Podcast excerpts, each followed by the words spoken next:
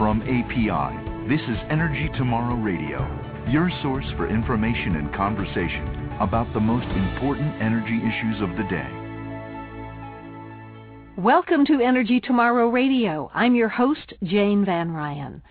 Did you know that our neighbor to the north, Canada, sends the United States more crude oil than any other country? It's true. About 2 million barrels of oil a day comes to the United States from Canada, and about half of it comes from Canada's abundant deposits of oil sands. To talk about the importance of Canada's oil sands to the United States, we have David Collyer, President of the Canadian Association of Petroleum Producers, on the telephone with us today. Welcome, Dave. Thanks very much, Jane. We're so glad you could join us. Let's start at the beginning, Dave. To acquaint our listeners with oil sands, can you describe what they are and where they can be found? Yeah, I'm happy to do that, Jane. Uh, I think it, the, it's often not uh, well understood the the magnitude of the contribution from Canada that uh, we provide in terms of crude oil supply and specifically from oil sands. Uh, Canada has the second largest reserves of crude oil in the world at about 179 uh, billion barrels. The vast majority of that is in oil sands, about 173 billion barrels. And the oil sands are found in deposits primarily in Alberta. They're in Western Canada, primarily in Alberta, some in Saskatchewan. And they're at uh, varying depths, some, some of which can be mined uh, through surface mining techniques, and some of which has to be produced using uh, uh, what we call in situ uh, techniques, which is much more like conventional oil production. When you say in situ, what we're talking about there, I guess, is that you're you're leaving the oil sands in place and drawing the oil from them. Yeah, let me just expand a little bit on the, the two types of production we have from oil sands. Uh, about 80% of the resource is amenable to in situ recovery techniques and that's for oil sands that are typically buried uh, at depths of more than say 200 feet. And what happens in recovery through in situ techniques is some sort of heat source, which is typically steam, is injected into the ground and is used to heat up and mobilize the uh, the oil or the bitumen and it flows then to producing wells, which look much like a, a conventional uh, oil or natural gas well. Um, so a, a heat source, as I say, typically steam is used to mobilize the oil, and that's used for uh, for oil sands deposits at greater depths. If the deposit is at a shallower depth, uh, and typically we say 200 feet depth or less, then it can be recovered through surface mining techniques and in that case, uh, much like uh, surface coal mining or other uh, mining that uh, that we are familiar with, the oil sands is uh, is uh, picked up through a shovel, goes into a, into a truck in large trucks, and is taken from there to a processing facility where the sand and the bitumen are separated from one another. How large is the area where the oil sands exist, and how much of the surface could be affected by mining operations? The total area of the province of Alberta that's underlain by oil sands is about 54,000 square miles, which is an area about the size of Florida. And you often hear reference to the fact that uh, surface mining will be impacting an area the size of Florida.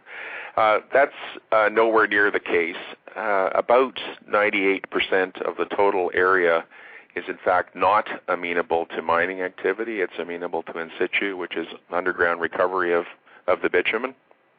So only about 2% of that total area of 54,000 square miles uh, is actually even amenable to mining, and not all of that will be mined. It's important to point out that by regulation, we're required to reclaim all of that land over time.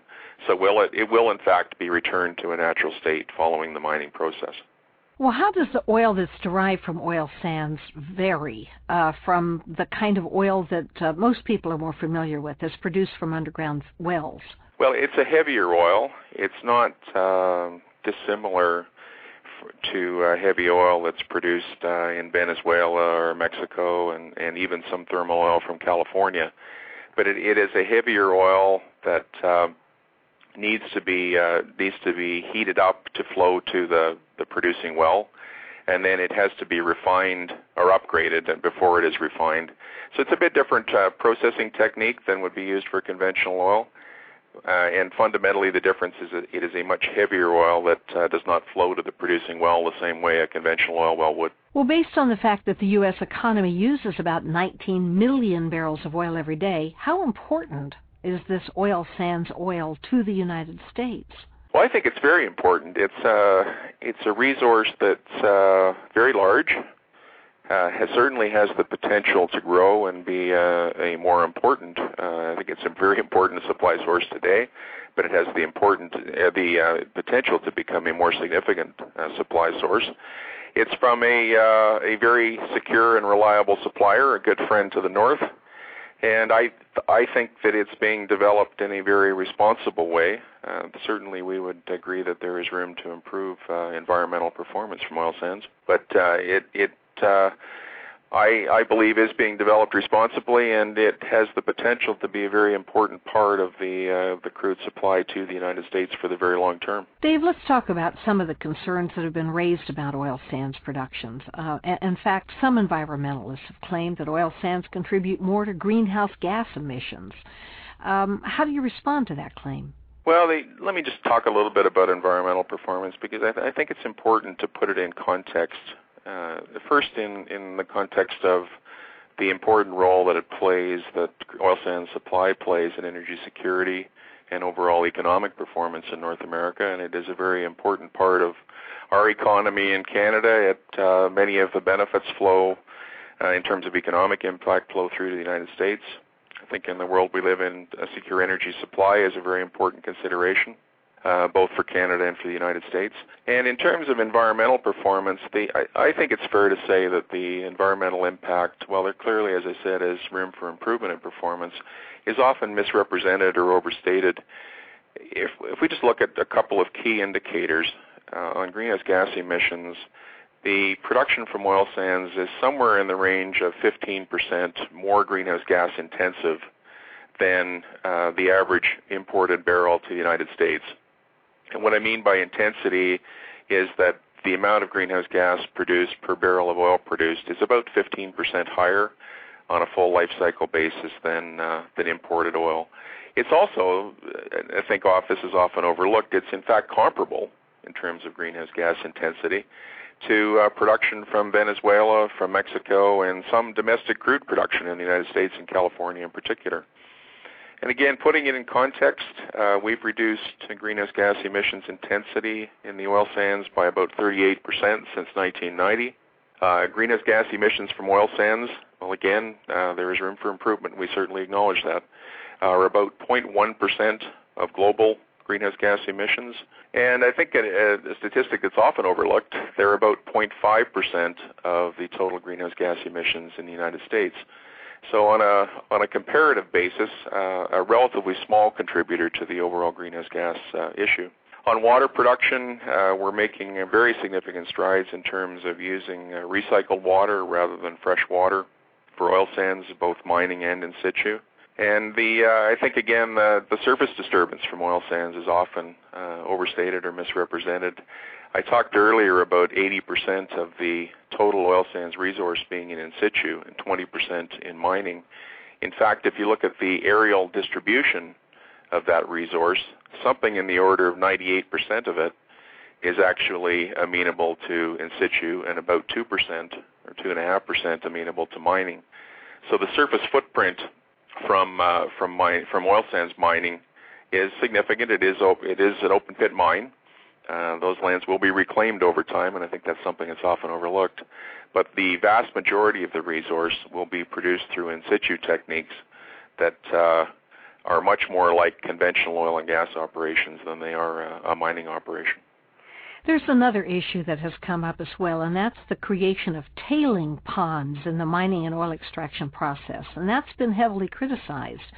Can you explain what oil sands tailings ponds are and what are the inherent challenges and issues associated with them and how is your industry addressing the public concerns about these ponds? Yeah, I'd be happy to do that. Um, tailings ponds are specifically associated with mining operations. They do not uh, they do not apply to in situ operations. Uh, the reason tailings ponds exist is that in the separation process or the processing of, uh, of bitumen from mining uh, operations, uh, water is added to the bitumen uh, along with heat to separate the bitumen from the sand. And then the, the tailings ponds are used to allow the water and the fine sands to settle out over a period of time. The uh, sand settles and the, the water is recovered from the tailings ponds. Because of the very fine nature of the sand, that process takes a long period of time and the tailings ponds have therefore been created to allow that settling process to occur. Uh, they are a, a challenge, and uh, the industry has recognized there's a tremendous amount of technology focus being put on improving uh, the improving the operation of tailings ponds, and specifically to use less water in the process, and to therefore have a drier tailings product that uh, will occupy less surface area and obviously uh, reduce the total amount of water use. The Alberta government, uh, as you may have heard, just recently introduced new tailings regulations, and they will, I think, provide some further impetus over and above what the industry is already doing to uh, try and uh, reduce the overall impact of tailings ponds, both surface footprint and water use. Well, you have said that you think that there's probably some room for improvement when it comes to the environmental measures being used by companies uh, in Alberta uh, that are producing Canada's oil sands. But overall, what do you think about the industry's environmental performance there? Well, I think the industry's got a lot to be proud of. I think there's been uh, some very significant strides made in improving environmental performance, and we're not uh, in any way resting in our laurels. There's a continuous amount, or continuous uh, focus on on improvements in environmental performance. But I mentioned earlier that uh, greenhouse gas emissions intensity had reduced by about 38% since uh, 1990 in the oil sands industry. We've uh, made some significant strides in, in reclamation. The first tailings pond is actually going to be reclaimed by uh, Suncor, one of the operators in the oil sands, in 2010. Uh, very significant improvements in the amount of water use uh, per barrel of oil produced. Uh, as I mentioned earlier, we're recycling 80 to 90 percent of the total amount of water that uh, that uh, is used in the process. And uh, on the energy efficiency side, there's been an awful lot of focus over the years in terms of reducing the amount of energy that goes into oil sands production. So, uh, certainly room for improvement. We'd be the very first to acknowledge that, but uh, at the same time, I think the industry uh, has made significant strides, and uh, a lot of that's been through the application of technology. I know that oil sands cost more to produce than conventional oil, Dave, and with oil prices in the $50 a barrel range right now, can companies up there continue to produce the oil sands derived oil successfully and efficiently? A full cycle cost of developing an oil sands project is certainly above, for uh, the vast majority of projects, the current price levels. But I, I would say that the fundamentals, from our view, have not changed. That the industry uh, will continue to need to develop uh, hydrocarbons to meet the uh, North American and global energy demand. Unconventionals are going to play, uh, we believe, a, a continuing important role in that process. And to the extent that the fundamentals have not changed, and energy supply demand uh, will require that, uh, in order to keep it in balance, will require that we continue to develop the oil sands.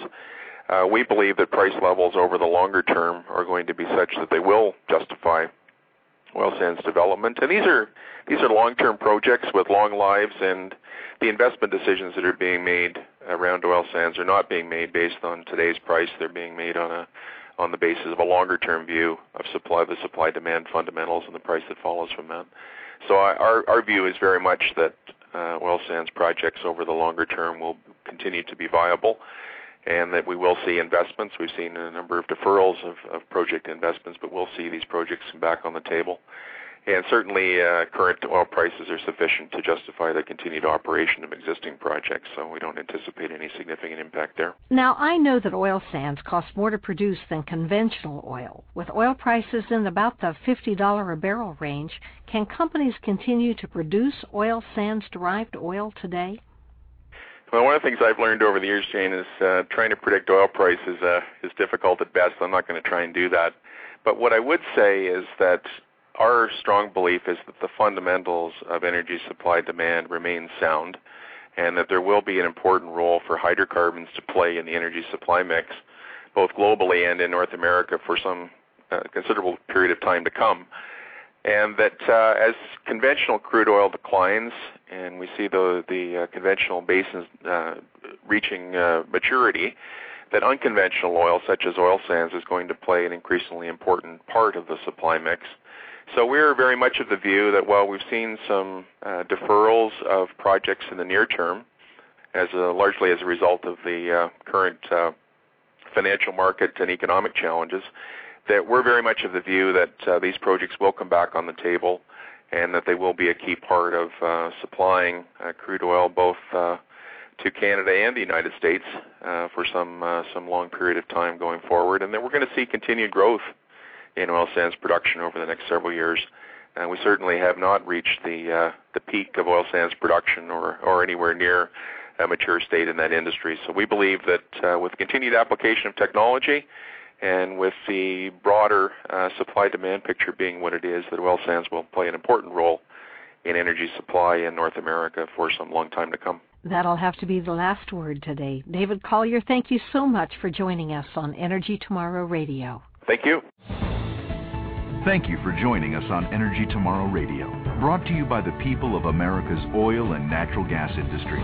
For more information about this podcast or to submit questions for future shows, visit energytomorrow.org. That's energytomorrow.org.